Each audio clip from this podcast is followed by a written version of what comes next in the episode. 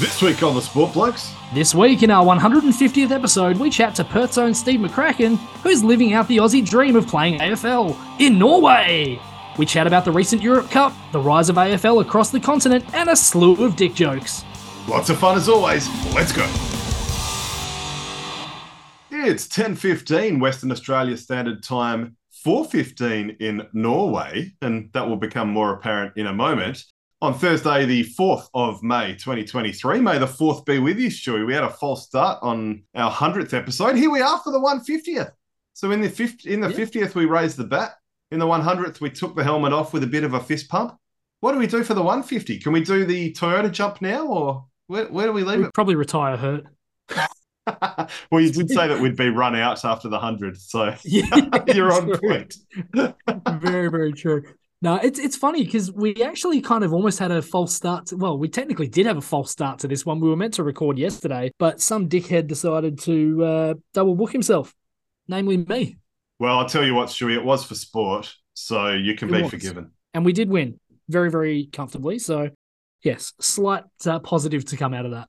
Very good, very good. Now, a bit of a change from our normal or more recently normal, very NBA heavy. And don't worry, we'll get NBA heavy again very soon, but a very AFL and footy heavy episode today. So I think it makes sense to call it the opening bounce, and I'll let you tap it off. Yes, Nathan, in true opening bounce fashion, I've decided to start with the world of women's poker. Ah, it's funny you say that, Stewie. I've got a very women's sport focused opening bounce myself. There you go.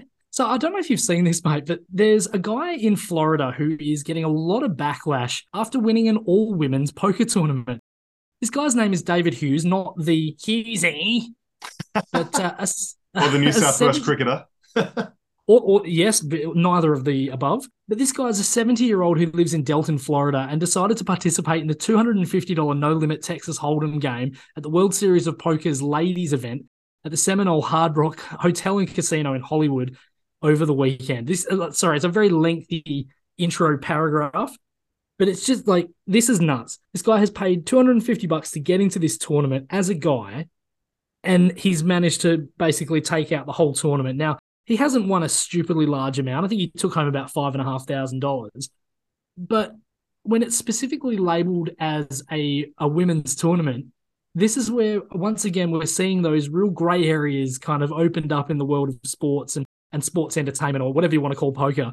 And yeah, basically a lot of people are very, very disappointed about this. People putting out a bounty on this guy, um, not like a, an actual like a killing bounty, but a bounty on trying to get him knocked out of the tournament. And uh, yeah, geez, there's a, a lot of a lot of people not too happy about this guy entering. Dare I say, given some of the discussion in this episode, Stewie, it was a very dick move by him. It was a real dickberg move. And the crazy thing about it is that the the tournament itself, they they don't actually what they've done is they've prohibited excluding men from competing in these women's tournaments, but they discourage them by basically giving the women a 90% discount on the entry fee. So they're only paying $25, whereas he's paying 250 It's ah, the whole thing is just crazy. That's bizarre. That is bizarre. And it's not even like he can sit there and say, "Oh, look, I I really identify as a female." This is an old guy with like a Colonel Sanders beard. So Oh, yeah. dear. So mate, on that note, what have you got? Well, firstly, an apology for neglecting to mention this the last time we recorded. Unfortunately, rest in peace to Faith Thomas, Australia's first Aboriginal woman to play cricket for Australia, the 48th player to receive a test cap, playing England in 1958. Faith did pass away at age 90, though, so to appropriately use a cricketism, a very good knock. The Liberty A League drew 9,519 to the 2023 grand final recently when Sydney FC defeated Western United 3 0, making it the largest attended women's A League match in history. So that's some great news. Nathan, it's so interesting that you bring that up. I honestly I cannot remember for the life of me what I saw in terms of the numbers, but I remember something that passed through my, my Twitter feed earlier today. And I was actually looking at the Man City women's team and just I guess the transformation over the few years of the, the crowds they've been getting, starting off with a few hundred in some of their first games and up well into the tens of thousands of the quality of the football that they're putting out and I guess just the recognition that a lot of these women are getting for what they're doing now. And by the way, if you build it, they will come too, right? Most of the time. Sticking with good news in women's sports, I saw a story a week ago about a 43 year old called Jenny Nguyen of Portland, Oregon, who took the gamble of risking her entire life savings to start a bar that played only women's sports. Now, skeptics would have told her that she was mad, but she already had racked in a million bucks after just eight months. And the bar recently celebrated its first year anniversary. So a big shout out to her and well done.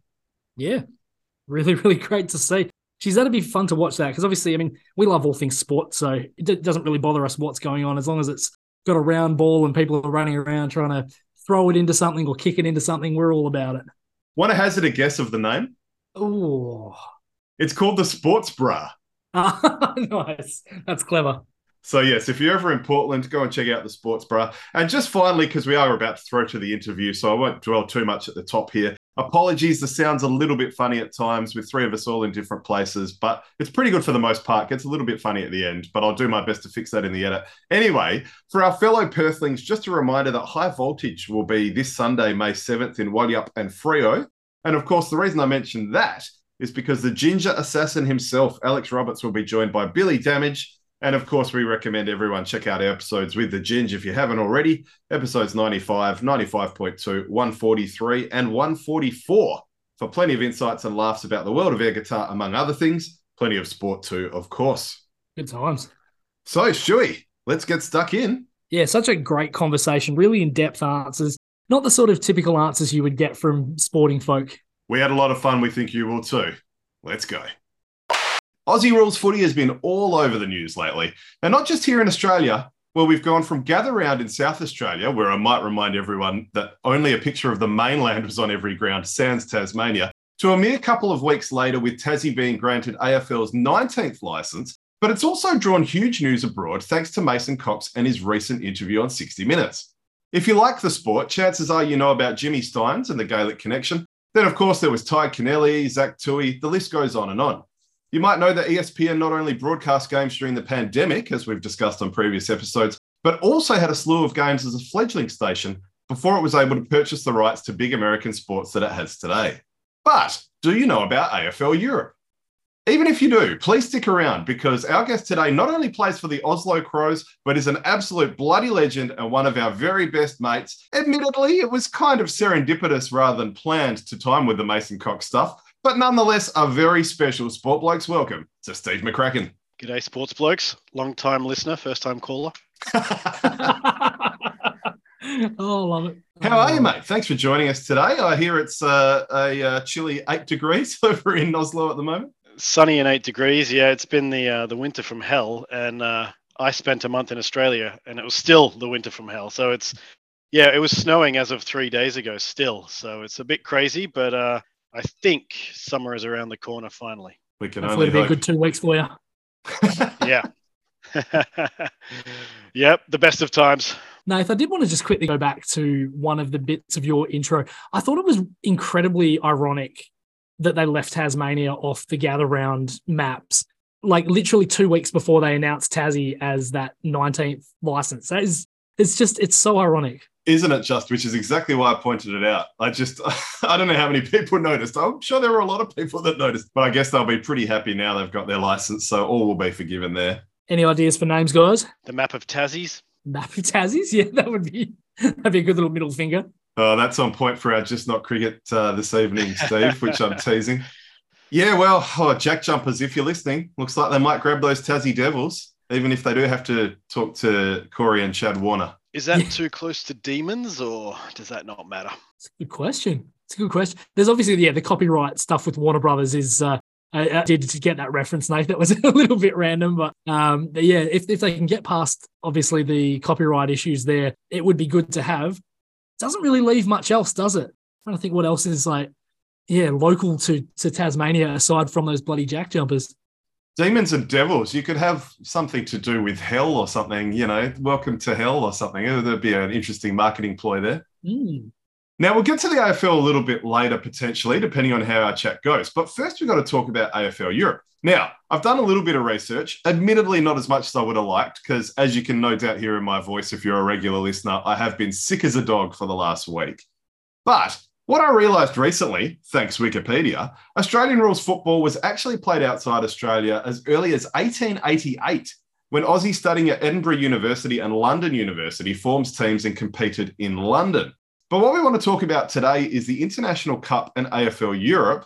And I guess, Steve, perhaps you could tell us where you fall into that as a member of the Oslo Crows. Yes, so um, I joined the Crows. I knew about them for years, but uh, as you two know, you know, I, I lived for quite a while in Stavanger, uh, another city in Norway uh, where there was no team. So it wasn't until I moved to Oslo that I had the sort of the opportunity to play.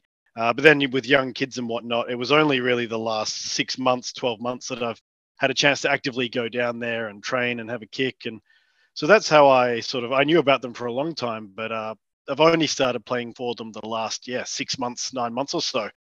But um, yeah, it's an interesting, uh, we've got an interesting issue here in, in Norway because the tournament that we recently played, that was the Champions League tournament, is what they call it. And that is the best team from each country representing at this tournament. But Norway only has one team, which is the Oslo Crows. So we have a bit of an issue in that we've often struggled to qualify for it because they say, well, you, you haven't played any sort of you know, fixtures rounds, so you don't you can't qualify. But we we got in this uh, this time. Um, sort of with some explanations and and did pretty well. So what changed? Um, I don't know to be. I think they expanded the tournament a little bit. So so this year there were 16 teams competing. I think, um, and I'm not sure if there's been that many in the past. But we also, you know, we I think the maybe had some pity on us as well that we there's no real way that we can you know we can't can't play another team. There was there was previously a, a second team in Norway and they were the uh, what were they called? The the Ås Battlers, which I thought was a pretty good name. um, that's Ås, not us, although it's is spelled that, double a, double A S. Is that the beer? The same place as the beer? Yeah, same same yeah same place as the beer.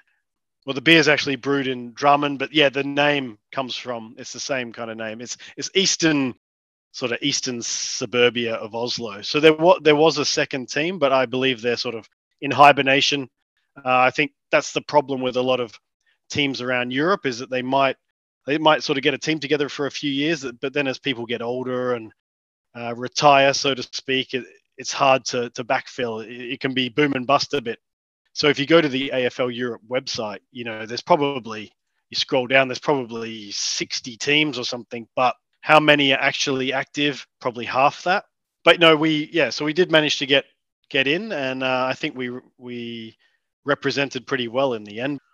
So let's start with Oslo first, Steve. And, and obviously, you mentioned kind of getting back in it. I remember playing in the year nine Lightning Carnival with you and laying massive tackles on blokes twice your height and all that sort of thing while I was basically resting in the forward line for my one goal the entire the entire carnival. But uh, I did take one mark. Anyway, um, how many of them are expats, and how'd you go, kind of knocking on the door of forty, getting back into it? Because it's a pretty hard game to play. Yeah, it was. Um, I mean, as you say, I haven't, I hadn't played a competitive game of football since 1998, so that's that's 25 years. Uh, that was the last year I played for the Korean uh, Korean Cougars, um, and yeah, it's. I mean, you can you can do all the training in the world, and uh, we've got another disadvantage up here in Scandinavia where you know we're training through winter um, it's there's a meter of snow outside so all of our training was inside on basically a basketball court so so you can't tackle because you'll end up with burns pretty you can't really move around it's, it's more just kicking back and forth and sort of handball drills and things whereas pretty much every other team there uh, can play or train outside all year round so that was a bit of a disadvantage for us but yeah 40 i'm I'm the oldest uh, member um, by I think about a year.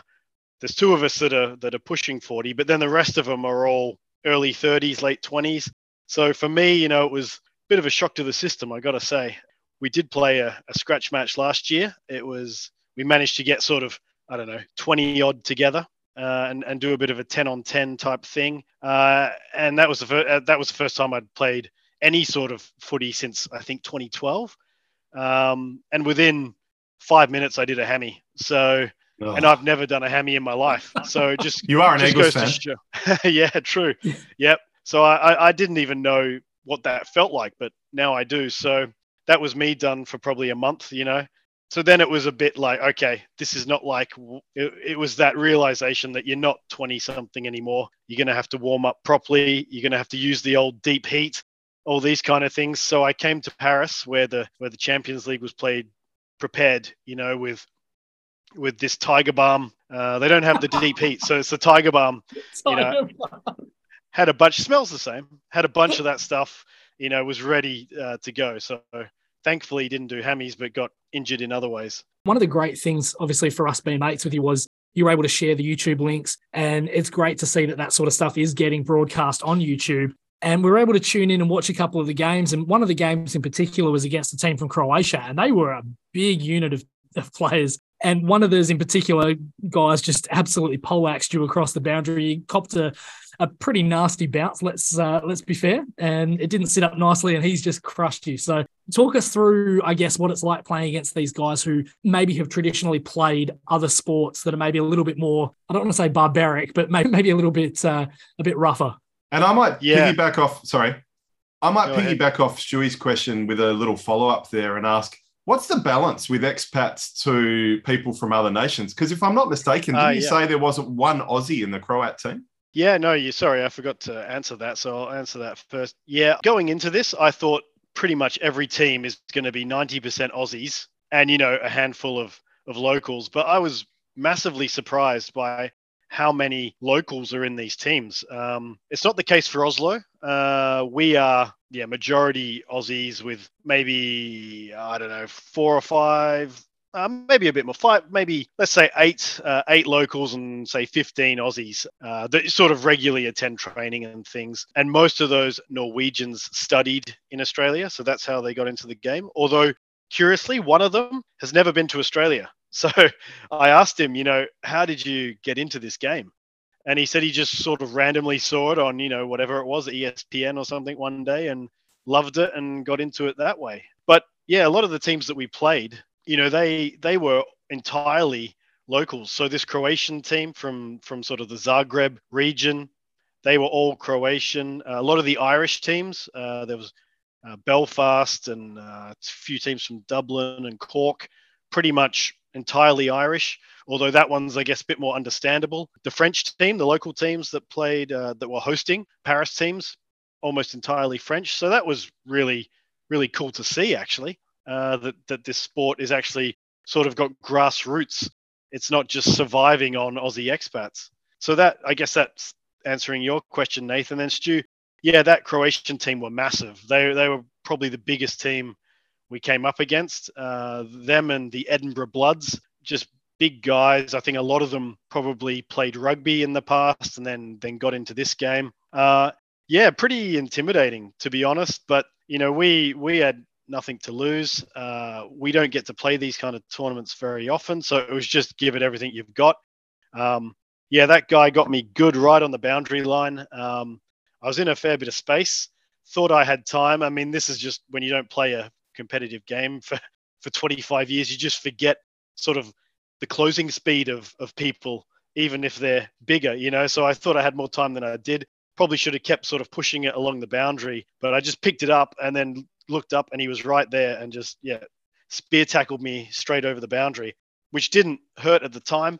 But then as the games went on, I could feel my ribs were really sore. And uh, here we are, you know, what is it? Maybe five weeks later, I can still feel uh, it's not 100%. So yeah, it was it was full on, you know, really bruising. Um, and I think the thing that made things worse for us was that the weather was crap. Uh, I think it was about three, four degrees, cloudy, sort of windy, really windy all day, just freezing, um, and so rain sort of coming and going. And when you, you know, it was like a lightning carnival type style, as you said, Nath, back in the day. So you played these relatively short games. It was 10 minute halves. So you play a game, then you'd rest for, say, half an hour or an hour, then you'd play again. And so, yeah, we played, I think, five games in total over the day. And you're just sort of seizing up. You know, you have to warm up every time. and the body just starts to seize up after a couple of games. So we had a few people dropping like flies, uh, injuries everywhere, but every team was in the same boat. Yeah, it's really interesting. You going back to one of the things you mentioned, Steve, about how I, I, guess, yeah, places like Ireland, obviously, they would have things like the, the international rules that a lot of them have probably grown up watching over the past however many years. Obviously, a big rugby nation as well. So they're kind of used to similar kind of sports.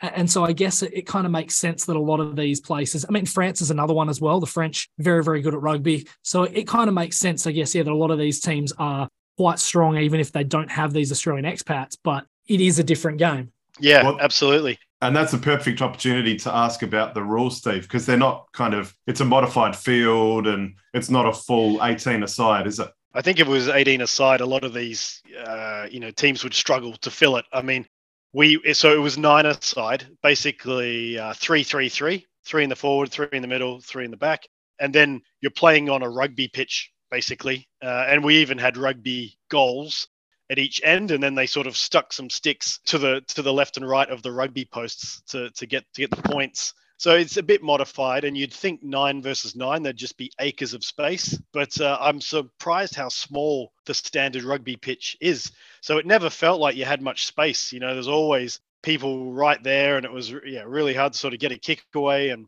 uh, so that was obviously yeah modified pitch, modified number of players. I think to to make sure you get competitive games because they'd struggle to to have 18.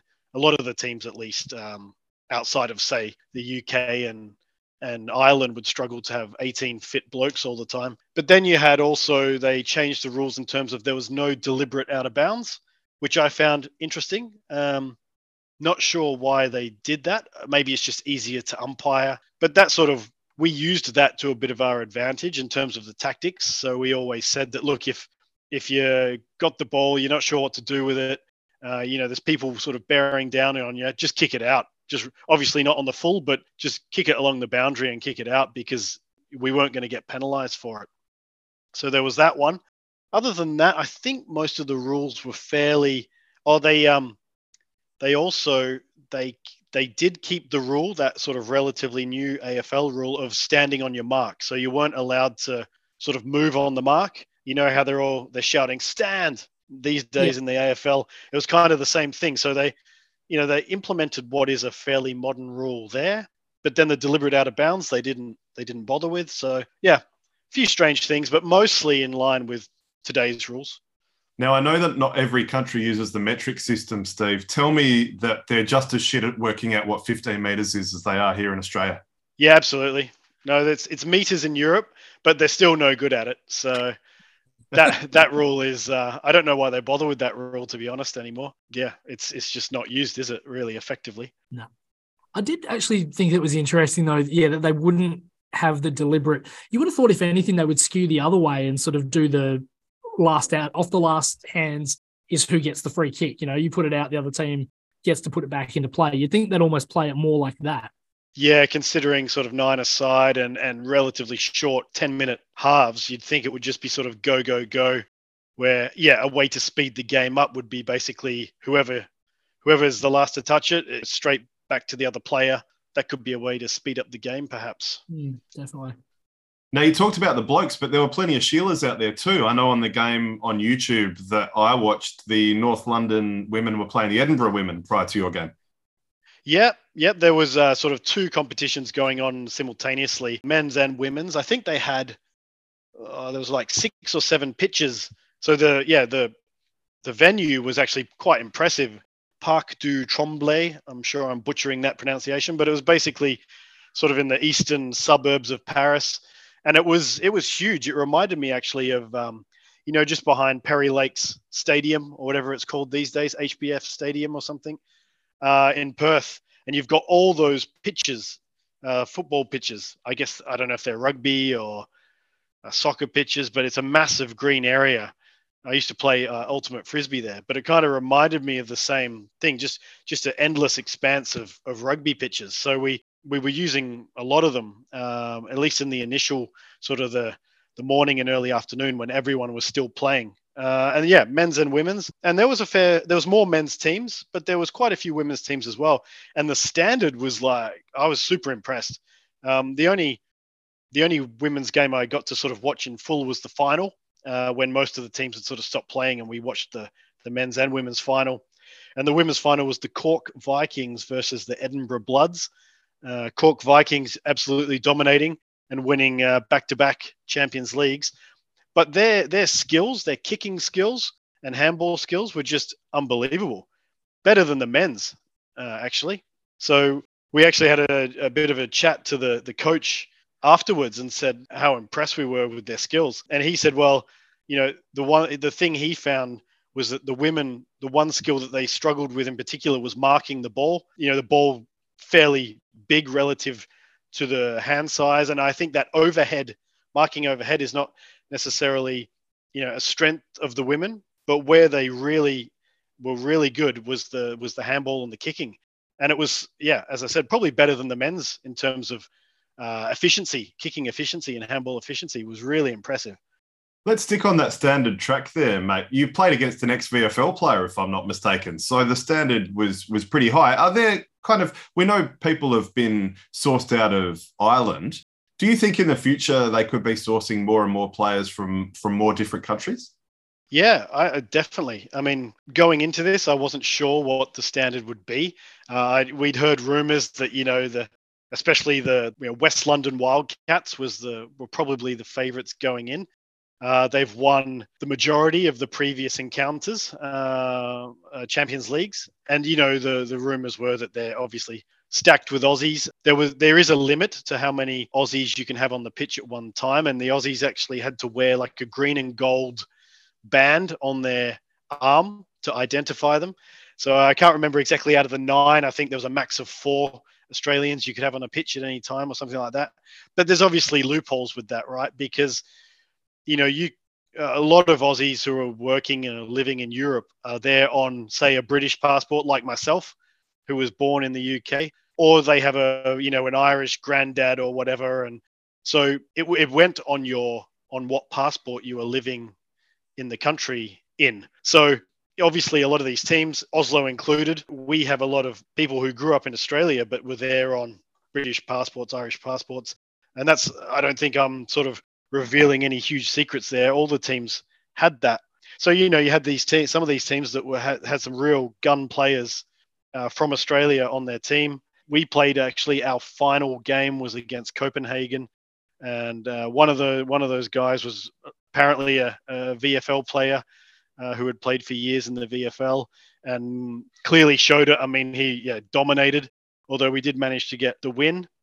Uh, even on our team, you know, we had guys that have played in uh, sort of WAFL Colts and things like that. The West London team, several, yeah, ex sort of state players. So there was some really, it was a really high caliber uh, of of game, and yeah, is uh, a bit intimidating to be honest to to sort of have never played or have haven't played at that level since I was a teenager, and then to go in and uh, have these guys sort of chasing you down, and it was full on. Um, but but I loved it to be honest. It was really good uh, to get involved in that and and see that you can you can sort of mix it with these teams. So we I'm sure we'll get to it soon, but we had some pretty good results. I was impressed. What did you make of the turnout? Was there? I mean, obviously, as you say, the weather wasn't amazing, which probably doesn't help. But did you find that there was much in the way of obviously crowds? Uh, was it was it marketed much? Do you know like how are they promoting it in those those areas? No, that's that's probably the one area I think they can AFL Europe can probably improve. Although it's difficult, I understand. But no, there wasn't a whole lot of um, advertising or anything like that, and and no no crowds to speak of other than the other players, curious onlookers walking their dogs through the park. Uh, in that respect, it was, yeah, pretty pretty uh, quiet, and the weather certainly didn't help. But um, yeah, you know, it was it was still a, a great atmosphere. Uh, I think everyone realizes that it's it doesn't come around often. Obviously, when when COVID was uh, running rife, you know, it, it didn't happen. So I think 2021 and maybe I think even yeah 2020 and 2021 the tournament didn't happen at all and then i think it came back last year and a lot of these teams as i said a lot of them have to win their sort of league to even get to that champions league level so there's no guarantee that they'll even get back next year. And for a lot of them that's that's a real competitive league. So the irish league and the and the english league you know there's six seven plus teams all competing and only one or two of them end up playing at this champions league. So yeah, great atmosphere, and we all stayed in the same uh, accommodation, which was a, a big backpackers sort of in central Paris. Hadn't done that for years as well, so that that took me back, staying at a at a dodgy backpackers. But this one was was pretty good, and it had a it had a huge bar below it, so that's where the after party was. Uh, so it was a great setup. They did a really good in terms of logistics. It was fantastic. Was that a St Christopher's by any chance? the The bar was called Belushi's, and then and that was yeah directly below a uh, a backpackers. I think you're right. Yeah, St Christopher's. Yep. I think there was two in Paris. We are at the Gare du Nord one. I was going to say, Steve, one of the other big positives for you is the crowds might not have been amazing, but you still had more people than a Gold Coast home game. Oh, well done. yes. And I was go- Gold Coast. I was going to say the last time you stayed in a dodgy backpackers was probably when you came to the uh, last match, the oval match of the 2019 Ashes with with me and another mate who won a Uh, competition. yes. Yeah, that's right. That would have been the last time. But yeah, the AFL Europe, I mean, as you said, it was pretty cool that they put it on YouTube. Uh, I wasn't expecting that. Um, but then if you go to the AFL Europe site, you know, the, there's not many followers. So I think they need to work on their sort of getting people uh, involved, uh, interested. Um, but yeah, great, great logistics. It was a really well planned day. Where is it next? You know, Um, I think it's typically in Amsterdam. So the, the Paris thing was a bit of a one-off. I'm not sure why it was in Paris this year, but I mean, variety is the spice of life, so that's good that they did it. it. But I, I know pretty much every other Champions League had been held in Amsterdam, so I'm not sure where it's going next year. But uh, yeah, I sort of you know talking to people uh, in the pub afterwards and whatnot, people who had been to multiple Champions Leagues, the verdict was that Amsterdam's venue was a bit better, a bit of a better setup. Although in Paris, everyone had their own change rooms, which was pretty cool, every team. Whereas in Amsterdam, I think people are getting changed, you know, in the open and whatnot. So bit of a mixed bag, but most people were voting for Amsterdam. But we'll we'll see uh, what happens next year. Gee, I wonder why. I hope they're not drug testing. not certainly not performance enhancing drugs, that's for sure. if anything, to slow you down. Come on, you blokes. You know more than just sport. Let me tell you, boys, I have an absolute doozy for just not cricket this week. Now, there's plenty of famous pictures producing things that look, well, a little like other things. You may have seen some of the famous pictures of trees that look like they have wood of a different kind. There's even pictures of two trees that look like they're having a root. That's just the tip of the iceberg. And I use the phrase intentionally. You don't need to spend long on the internet to find pictures of suggestive looking eels, for example. Even the humble orchid is said to look like a part of the female anatomy, though I've never found it. Anyways, forgetting pictures for a moment, we also like a funny name. There's Bell End near Licky End in the UK. Given the legalized prostitution in the state, I guess it's not all that surprising that there's places called Three Way and Dick Shooter in Nevada, though Virgin makes less sense. Closer to home, there's a place called Grandpa's Knob here in Australia. And Steve, if I'm not mistaken, even closer to home, you used to live not too far from the corner of Cockman Road and Penistone Street in Greenwood. But boy, do Yes. I have a story that brings it all together. A giant iceberg can be described, well, only as an icy cock and balls, has been spotted floating off the coast of Newfoundland in Canada, not far from a place called Dildo. Not only that, the giant ice structure has been dubbed Dickieberg, a hashtag that's been trending on Twitter, and it originated not far from a place called Conception Bay. It's an incredibly impressive iceberg at approximately nine meters high. And when you consider the current water temperature around Conception Bay at the moment is one degree Celsius, expected to jump to a whopping three degrees tomorrow, well, imagine how big it'd be if there wasn't any shrinkage. Now, we don't often do these sort of segments with guests, but given you live in what is ostensibly the slightly less flaccid of the two phallic Scandinavian countries, Steve, we thought you'd include you for this one. Dickieberg, have you seen it? I have, yeah. I just saw it uh, a couple of hours ago, uh, scrolling on my phone, probably on the bog. Um, and yep, uh, pretty, yeah, as you say, pretty amazing given uh, you've got, yep, Dildo, Conception Bay. This thing, which sometimes I think when people say, oh, you know, it's a it's a phallic symbol, it's a bit of a stretch, but this was almost handcrafted to look like one. It was pretty impressive. There's bloody veins in it and everything. It's, uh, it's Yeah, that's what I. it's a that's work what I of art. mean. It's cut. It yeah. was a work of art. Yeah, divine intervention. Do you know the one thing I, I will say though is I have to say I'm pretty sure the size of it is slightly inflated. I mean, no no female iceberg wants a nine meter. Like I think most of them are happy with the average six. now, right, yeah. I, I I did a little bit of digging around this area, and obviously you've mentioned dildo, you've mentioned Conception Bay. There's not anything quite as full on as that, but there's some really funny names, and I know you know we can't really say much considering we live in Australia, or Nathan and I do anyway. And obviously we've got some stupid names around Australia, but I found places within literally a two minute wandering around the Google map of the area. Tickle Harbour Station, Come by Chance, Boobies, uh, Placentia, Cape Dog, Witless Bay, and Logy Bay Middle Cove Outer Cove. Ridiculous names. you, I mean, you do wonder, like, how does dildo, a Newfoundland, how do you end up with a name like that? Like, surely, I mean, someone's taking the piss, right? Did they think like, oh, I'll call this place dildo because it's got nothing going for it and it's not going to survive anyway? And then it became a thing. Like, how do you how do you come up with that as a name for a town? And you can understand, obviously, most of us will, will know the place in Austria that uh, is. Uh, do they pronounce it Yes, fucking? I, bel I believe you've been there, Stu. no, not yet. Not yet. One of these Oh, days. thought you- oh, in my head, I had a picture of you next to the fucking uh, sign.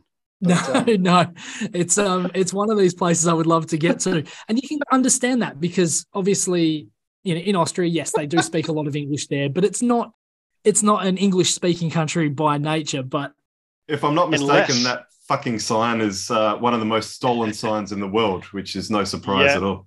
Yeah, and I actually uh, don't quote me on this, but I believe the town has changed its name since, like, quite Ooh. recently, in the last two years or so, have changed the name Well, because Steve, of all got- the you you've know bad publicity and everything. Steve, you've got a one fairly close to you that you go to for work from time to time. What's that one? Oh, it's a certain place that you wouldn't want to go to after you die. You've lost me. It's where the I think- demons and the devils will be playing in the AFL. Yeah, certain place in Norway that you went to that starts with an H and ends in L. And it's probably Oh, hell. over. Of course, yes, right near Trondheim. Hell, yep, yep. So I actually drove through hell and kept going. So I was, Ah, on, I very was on the way nice. to somewhere else. Yeah, yeah. Well famous played. place in Norway gets a lot of uh, a lot of you know photos and references. There was even a hell shopping center, and I think they lap it up. To be honest, it's not as bad as fucking though, so you can kind of lean into it, you know. Hmm. But when your town's called fucking, I guess people take uh, some people get uh, offended by uh, that many tourists coming to steal signs and get a photo. One last thing I did want to just say about this before we move on. What I found hilarious about this is, is that someone who lives has actually put up like a Hollywood sign of sorts that says dildo. hey, crazy theory on dildo. I've just been thinking maybe dildo the town came before dildo the apparatus. Maybe it was invented there. We've got Oh, there's all wrong. sorts of third umpire stuff that the researchers will need to uh, to look at. But anyway, boys, Uh, after the Mason Cox interview and old high school friends getting around to talk about dick jokes, to Mother Nature for giving us some of the best you can't make this shit up news of the year, perhaps decade, we say It's just not cricket. So, Steve, just quickly, you've obviously alluded to a couple of the results you had. How did you go? Obviously, it's a Yeah. yeah, a big tournament. So, yeah, tell us how you went. Yep. So, you know, just to set the sort of scene here, Oslo had, I think, been to maybe one or two of these tournaments in the past, and they'd never won a game. So, you know, we were going in, uh, we were ranked apparently bottom. And so, you know, for us, uh, the goal was to win a game or, yeah, at least, at the very least, be pretty competitive. So we were in a pool with uh, Edinburgh Bloods, who were a, a good team, uh, the Waterland Eagles, which is a team-based sort of sub- suburban Amsterdam, Sesveta Double Blues. I don't probably not saying that right, but that was the Croatian team, uh, sort of suburban Zagreb, um, and the Berlin Crocodiles, who were also ranked uh, quite highly. Uh, and us, the Oslo Crows. So first game was against the Edinburgh, and that was a real um, sort of eye opener. Yeah, got pretty comprehensively beaten, I would say, uh, and that was our first game as well. Uh, you know, these were pretty short games, so it was hard to get really thrashed. But I think we, I think we went down by maybe three or four goals. Although you know, fairly, I thought fairly competitive. They were just you know, big team, uh, clearly played regularly together. You know, good communication, and because it was so windy, and this particular field that we were on was a lot shorter than the others, for some. Well, I know why because there was a giant hole sort of in the middle of the field, and they didn't want people busting ankles or whatever, so they just brought the goalposts up, sort of in front of the hole. So, yeah, if you were kicking with the breeze, um, you could kick a goal from sort of behind the, the center line behind, you know, sort of from half back, you could kick a goal. And they had one guy who could really uh, kick a footy. So he could kick two goals from miles out with the breeze. But yeah, that was that was our biggest defeat. I would, from memory, it was yeah, sort of maybe three goals or something like that. But the rest of the games, you know, super competitive. Uh, Waterland Eagles was our next game, and uh, we were leading the entire time, and then lost it in probably the final two minutes or so. Went down by a few points. And then the third game we played uh, this Zagreb team, uh, the the Double Blues, and um, yeah, as, as we said earlier, you know, scary looking uh, big guys, but we we actually beat them, which was fantastic. I think it was twenty to nine uh, in the end, and that was that gave us a fair bit of confidence. And they actually went on to finish fifth in the tournament. They didn't. That was the only game they lost, I believe, in their pool round. So we were, you know, that was really impressive. Super happy with the team for that. And then our final, and that was our first game to be televised as well. There was one on YouTube where I got smashed uh, in the tackle. And then our fourth and final pool game was Berlin Crocodiles, and that was also televised. Uh, one of the guys on our team took an absolute screamer of a mark. Don't know if you saw that, Stewie, but uh, I, am in the frame because I'm sort of waiting for the scraps. But he he took uh, an absolute hanger, which was awesome. Uh, and that one we we went down by maybe I don't know nine points or something like that. They ended up actually drawing with the Croatian team um, and finished. So they went into the semi-finals. So they actually finished fourth uh, out of the whole out of the whole thing, uh, and the Croatian team finished fifth. So the way that it worked was after the whole round robin, uh, everyone had played within their pool, sort of thing. You know, you were ranked based on obviously wins, draws, and losses, and then I think it came down to you know point difference and that sort of thing. Um, so from our from our we had a very competitive group. So yeah, I think Berlin finished fourth and played against. So they played in the semi-finals uh, against Belfast, and the Croatian team finished fifth. Ended up playing sort of the fifth versus six, which six was a Swedish team, uh, and and the and the Croatian team won it, I believe. So yeah, two of the game, two of the teams we played against finished fourth and fifth out of you know 16 odd teams, which was pretty impressive. Um, we we ended up finishing uh, 11th, so we we played 11th versus 12th, and the 12th team was Copenhagen, uh, the Barracudas, who have finished really high previously, sort of played semi-finals and things, but they were missing a few of their key players that couldn't make the tournament. But we ended up beating them. Um, so that was the that was our two wins and three losses record, which we were stoked with uh, and competitive in pretty much all our games.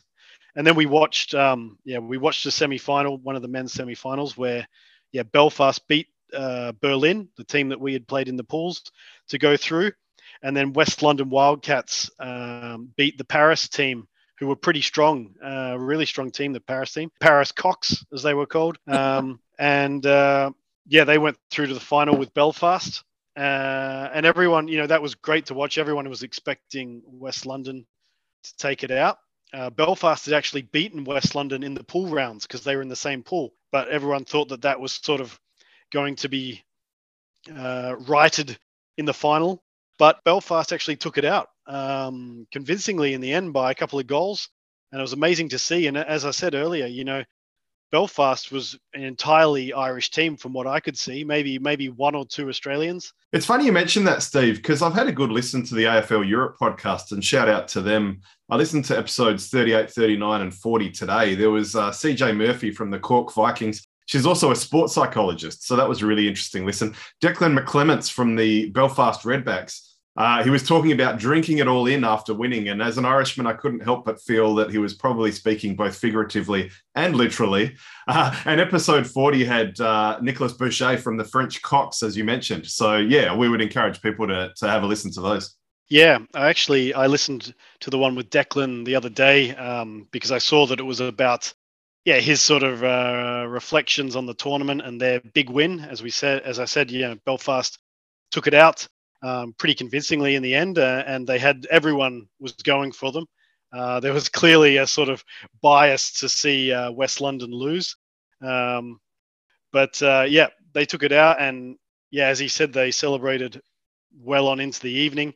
I can't say the same for most of us. You know, every as I said, everyone was staying at the same place, and we all went back to this pub that was at the base of the accommodation. And you know, the plan was to to just uh, get shit faced basically. But the day is so long. I mean, we were up at six. Breakfast was at six thirty, and then the buses were leaving at seven. And then first games were at nine o'clock, and it basically went through till five. And then it was, you know, bus back to the accommodation, and the traffic was horrendous.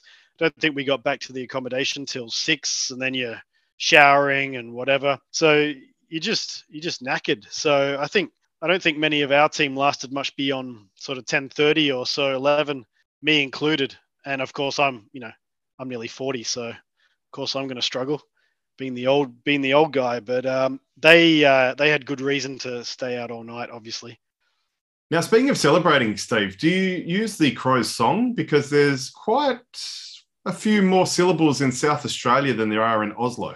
Pride of Scandinavia. Ah, of course, worked. of course. Very good. It works really well, and uh, I did suggest it I think it was uh, it was Stew that had had sort of noted that. Uh, so I did suggest on the day, look, if we get a win here, we need to sing with the pride of Scandinavia with the mighty Oslo Crows. And yeah, it, it did get a bit of traction, but uh, we never sang it. We need to learn more of the words, I think, first. But it does it does work pretty well. Oh, it writes itself, mate. It's absolutely perfect. I I love that, and I, I love the fact that you even got into a position where you could, you know, have an opportunity to sing it had you been so inclined. I think that that's a brilliant, brilliant effort. Thanks. And you know, speaking of the names, uh, you know, of the of the teams and stuff, there's some brilliant for the listeners. You know, uh, some of the creativity that comes up is just brilliant. Uh, I'm looking through the the site here. You know, at various clubs, uh, the Leipzig Quackers, for example. Always smiling. Zuf- Zuffenhausen Giants, the Kiel Koalas. I mean, uh, yeah, the the list goes on. Um, there's some pretty good ones. The Vienna Galahs. Oh, uh, love there. it. Sensational. Yeah, the Vienna Galahs were competing at the Champions League. So uh, that was probably my favorite name. And they even had a jersey with like, I don't know, cockatoo colors on it. Oh, like, I thought you were going to say Alf Stewart. No, no, with a yeah, just a picture of Alf on yeah, the front. Yeah, picture of Alf looking better. angry. No, they had the you know what pink, white, and grey. I guess are the colours of a galah. So they had the pink, white, and grey stripes. Um, and they you know when people sort of get into a huddle before the game and it's you know go team or whatever uh, you've got your little chant theirs was up the pink so uh obviously awesome.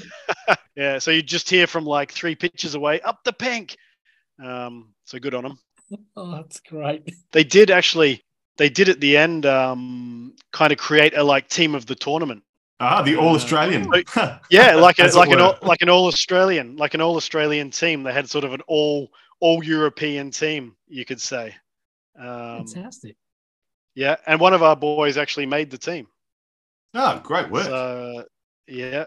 So uh, oh, give Willis, him a bit of love. You, you better mention the name yep. of the guy that took the hanger yep. as well. Hey, we better put their names in lights. Just quickly, Steve, before you do that, I do it. I know you mentioned it earlier. I did actually miss the hanger. Unfortunately, I mistimed it. Went down to the shops to get a few more snacks because, unlike you running around athletically, I'm sitting at home watching stuff with a big bowl of chocolate and chips.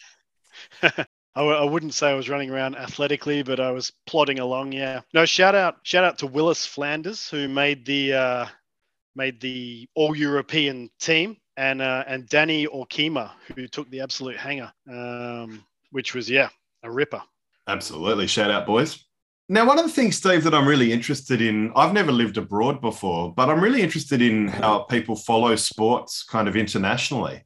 So, how do you kind of keep touch with the AFL? I actually remember when I visited you, I think it was the same year Stewie did when you mentioned. Yeah. Um, you actually said at that point, and now I know the Eagles aren't going as well now as they were back then. They were not too far removed from a premiership back then. But I remember you actually saying you almost felt like you watched more while you were in Norway. Was that right? Yeah, no, absolutely. Uh, the AFL have a pretty good system actually in terms of this app. It's called Watch AFL, and it's you know it's it's getting more and more. It's getting steeper and steeper every year. But I think at the moment it's maybe 250 bucks Aussie um, that you pay, and you get access to everything. So every every game, uh, round game, uh, all the finals, you get the Brownlow medal sort of count. You get a few of the shows as well. uh, you know, AFL 360, Bounce, these kind of shows. Um, and so and so that and with the time difference for me at least being sort of six to eight hours, depending on if it's being played in the west or the east, it kind of works out pretty well with when you wake up. So you sort of wake up and um, you know chuck chuck the the app on, and there's usually a, a game live. So yeah, I, I end up watching probably more AFL here than I did back home. Who's your pick to win it this year, Stevie? Maybe maybe you can give us a Brownlow tip too.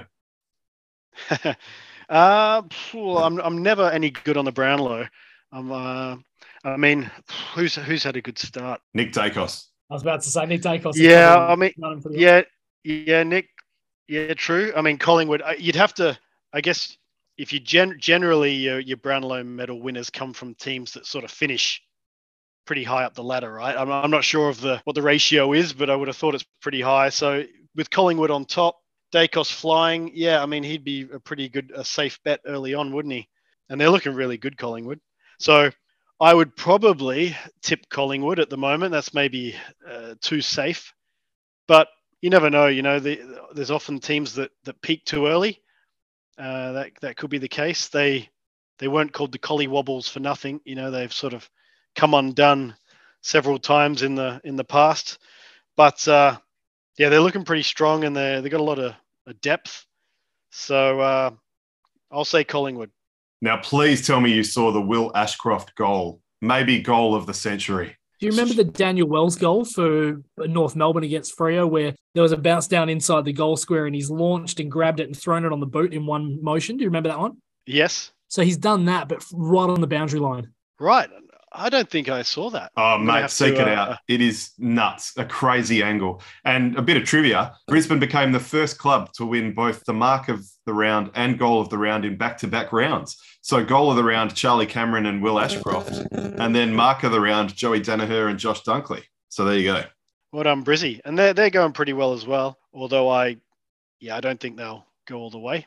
Yeah, they're always another one of those teams where they look really good, like sort of regular season bullies, and then you get to the finals and pretty much, unless it's 2001, yeah, they they just shit the bed.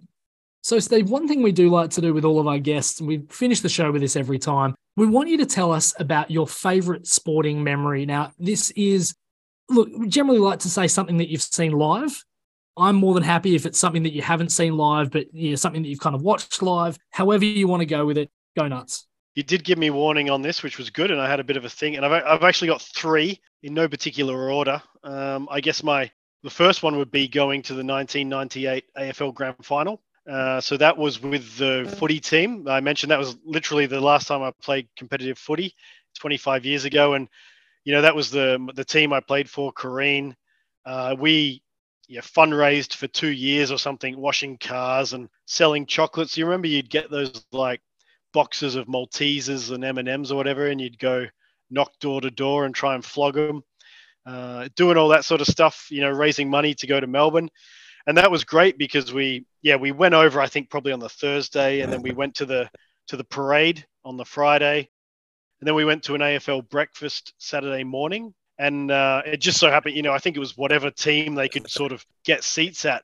you know, and it just so happened to us, for us, that it was the Adelaide Crows who played in that AFL Grand Final. So for those who don't remember, it was Adelaide versus North Melbourne. That's right. So we happened to go to their breakfast, uh, and they were in the in the grand final. So that was a great feeling. And then we went to the granny, obviously, and the whole pre-show thing uh, was awesome. Uh, I don't remember if they had someone sort of famous, you know, playing music at halftime or whatever. I don't know if they did that back then, but I do remember these sort of jets flying really low over the stadium, you know, before the game and everything. It was awesome. And then the game itself was also a really good game. Um, North were up by about, I think, five or six goals at halftime. Was for uh, 51 27. There you go. Right. So, you know, there's sort of this feeling of, oh, the game's done, you know, uh, they're going to win it. Uh, that was Wayne Carey and, and at his peak uh, peak powers. Uh, and then coming out after half time, you know, Andrew McLeod just just tore them apart. Uh, and they reeled him in and ended up winning it, as you say, Nath. So that was a that was an awesome sporting memory for me. Uh, and then closely following that, probably on equal terms, actually, was actually one that I have with you guys, which was the 2007 Cricket World Cup. uh, which I'm sure you've spoken about a lot on this show, reminisced about. And that was that the whole experience was just amazing. You know, we were in the Caribbean for what was it, six weeks maybe, following the Aussie team around uh, on various Caribbean islands, sort of right through the pool stage into the finals, and, and then the infamous grand final uh, in Barbados. And I mean, as an Aussie, as an Aussie fan, I don't think you could get a better experience uh, than that. You know, because Australia were just at the peak of their powers. You know, we were just so dominant. Maybe that's not everyone's cup of tea that they want to be nervous and they want to sort of see their team struggle but win. But you know, for me, it just doesn't get any better than waking up, going to a game with sort of 99% certainty that you're going to smash the opposition. I just loved it. Uh, and then we, yeah, uh, made it through to the final versus Sri Lanka. There was, of course, the debacle with the lights and all that sort of stuff. But, you know, I think maybe I'm a bit biased, but I think the game was largely done and dusted before that became an issue.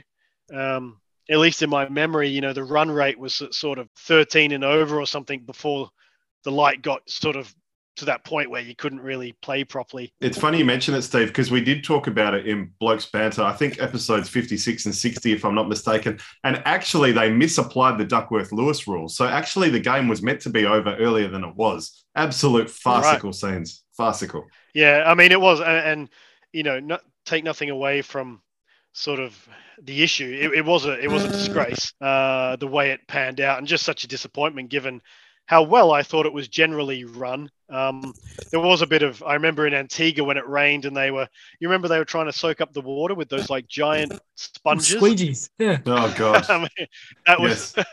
that was interesting. But generally it was a pretty well run tournament I thought. But so yeah it was a shame to sort of end like that. But yeah I mean seeing Adam Gilchrist just go absolutely berserk with that ball what did he have in his wasn't a squash squash ball. Squash ball yeah. I was going to say a ping pong ping pong ball, but that would have just got crushed. Yeah, it was a squash ball. And I mean, he was just launching them. I'd never seen such clean hitting in my life. It was just amazing. So that is also one of my favorite sporting memories, just that whole thing. And you know, we obviously went with a bunch of mates and just loved it literally a you know once in a lifetime thing i would say. I remember you coming around to my student accommodation in leeming and we were planning away and fantasizing about all the great times we were going to get up to over there in the caribbean and it was just about everything we could have imagined wasn't it? Yeah absolutely. Yeah we spent a good three four years planning that i remember uh, you know, and not all not all of us were sort of working full time at that stage. Most of us were still students, and so you know, it was a lot of saving and sort of trying to make things as uh, efficient as possible. But we did it, and um, yeah, so glad we did that because it would just be almost impossible to do now with you know a lot of us having kids and whatnot. So yeah, it was it was brilliant. And then um, yeah, the the final one I had was actually sort of something I, I watched it live, but I wasn't physically there, which was the uh, 2006 Football World Cup where Australia, you know, probably had their best team ever with Kewell and Viduka and uh, Cahill. Cahill, yeah. Yeah, and in particular, it was that first game, Japan versus Australia. It had taken, it was such a, and I'm not a huge soccer fan, but I do like watching the World Cup. Um, and I'd watched their sort of battle to get there, where they beat Uruguay in that penalty shootout in Sydney, which was in itself an amazing, you know, sort of sporting moment. I remember watching that as well. But you know, they got there and they had a fairly difficult pool. And they were playing Japan, where they, you know, it was sort of a must-win game if they were going to progress. And they went down sort of one 0 within maybe 20 minutes or so. Uh, a bit of a sort of controversial goal, if I remember. Uh, and then it was sort of, it looked like it was going to peter out into sort of a 1 0 victory to Japan. It was maybe 70 minutes in or something like that, and nothing had really happened. And then, and then Cahill just went berserk got the two goals, and then I think it was Aloisi got the third, uh, all in the space of maybe 15 minutes towards the end of the game, and just just amazing, you know. And then you sort of believed again that they could actually get out of their pool, which they did, and pushed uh, Italy, you know, who ended up winning it all right to the end. So that was uh, that was pretty cool, uh, sort of sporting memory as well. I remember watching that at home with uh, a good mate of ours. Can't remember if you one of you guys was. Oh, we are all there, mate. We're all we are all, all, at your mum's house, huddled at around my mum's place. Yeah. Yeah, that's right. Yeah. So that's that is sort of firmly uh, burnt into my brain, actually. At least watching it. Obviously, forgot you blokes were there. I knew there was a few of us there, but I couldn't remember which ones exactly. And then I remember watching that Italy game that I just spoke about at another one of our friends' houses. Bitter disappointment at the end there. Oh, the dive. I, I did want to just quickly say, Steve, the the goals from Cahill and Aloisi were actually all eight minutes apart. So Cahill didn't actually get his first until the 84th, and then The 84th minute, minute. Yeah. Right. And then the 89th Yeah. minute to go ahead, and Aloisi in the second minute stoppage time. Very, Yeah, very cool. just amazing. Yeah, and I remember that that sort of horrible feeling of ah, it was so hard to get here, and now they've kind of blown it. You, you could argue in the first game, and then to turn it around like that was just unbelievable. Uh, Another thing you, I, I guess that it's easy to forget though is just how well Australia played. I mean, Brazil beat them 2 0, but it took until the 90th minute before the second goal was scored. They've been really tough in that. As you mentioned, the game against Italy was right down to the wire, not been for an absolutely bullshit dive. You, just never know. The Australians might have gone on to win that in penalties. Who knows? I know. Yeah, no, that was ama- amazing. Um, amazing effort from the from the team, and I mean, you could argue the the World Cup that's just gone was maybe even more impressive, given they didn't sort of have the firepower that uh, that the 2006 team had. But nonetheless, that was, I guess, the first time Australia made it out of the pool and, and sort of proved that you know the they've got the talent um, in Australia to to really push some of these sort of you know A grade teams all the way. I'm not going to lie, Steve. I'm a tiny bit disappointed that the Kobe no game didn't make the cut. But uh, Yeah, that that's right up there as well. Uh, uh, you're referring to the Lakers versus Portland game.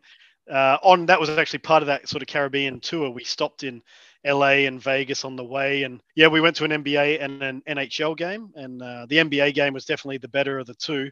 And uh, Kobe, it just so happened that was the highest scoring game Go, Kobe had that that season, right? And I think it might be his second highest of all time behind the 81, actually. Yeah, was Yeah, it 50 with something, 58 points or something like that? 65. 65. Yeah, And it was just, I mean, to see that, yeah, I mean, you're right. Uh, to see that in person uh, was just unbelievable. Um, and they they were double teaming him, triple teaming him. Uh, you know, it just didn't matter.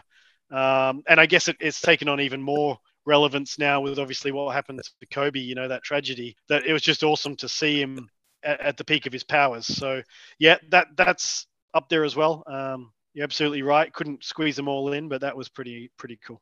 So, Stevie, you want to give any plugs while you're on the show?